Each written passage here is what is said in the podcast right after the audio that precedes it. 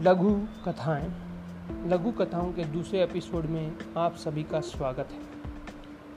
हमारा प्रयास है कि हम छोटी छोटी कहानियों, कथाओं और किस्सों के माध्यम से आपको जीवन में प्रेरित कर सकें। कड़वाट अनुभव जन्यहीन होती है। जबान पर तो सबसे बाद में पहुँचती है और दूर भी इसी क्रम में होती है।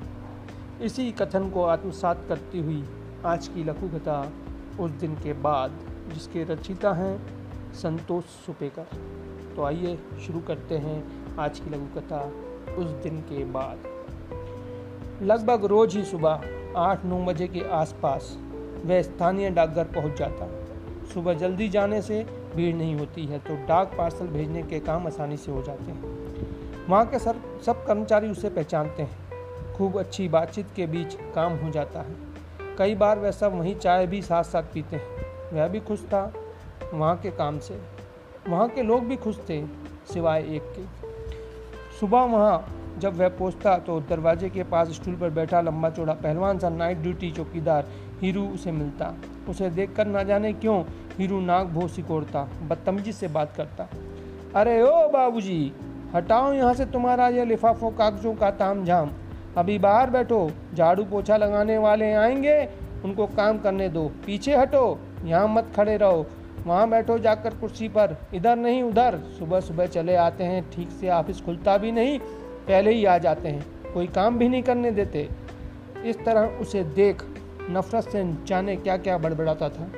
टोका टाकी करता था, आँखें दिखाता था हीरो।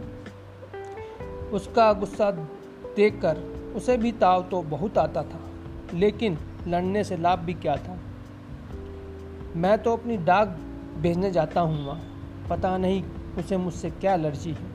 क्या लेना देना है मुझसे? क्यों चिड़चिड़ाता है वो पगला मुझे देखकर? उसका तनाव बढ़ता जा रहा था।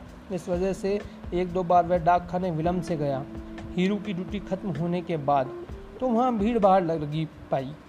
कार्यरत बाबू ने विलम्ब से आने के कारण पूछा तो उसने टाल दिया। थक कर उसने वही पुराना सिलसिला चालू कर दिया।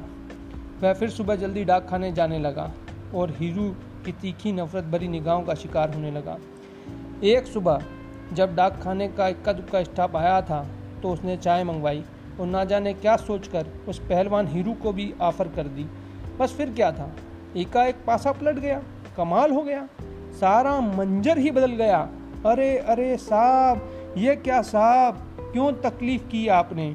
अविश्वसनीय भाव से उसे देखते और बहुत ज़्यादा खुश होते हुए हीरू ने हाथ जोड़े और चाय पीने लगा। चाय पीते हुए उसके चेहरे पर एहसान मंदी और पछतावे के मिलो जुले भाव थे। उस दिन के बाद से सुबह, जैसे ही वह डाकघर से में घुसता है, हीरू खुश होकर उसे सलाम करता है, हंसकर बात करता है, कुर्सी साफ़ करके इज़्ज़त से उसे वहाँ बिठाता है। कई बार तो खुद चाय ले आता है। वह खुश तो है ही, हैरान भी है। ओह तो यह बात थी, काश ये पहल मैंने पहले की होती। काश मैं उसकी इस प्रेम और सम्मान की भूख को पहले समझ पाता।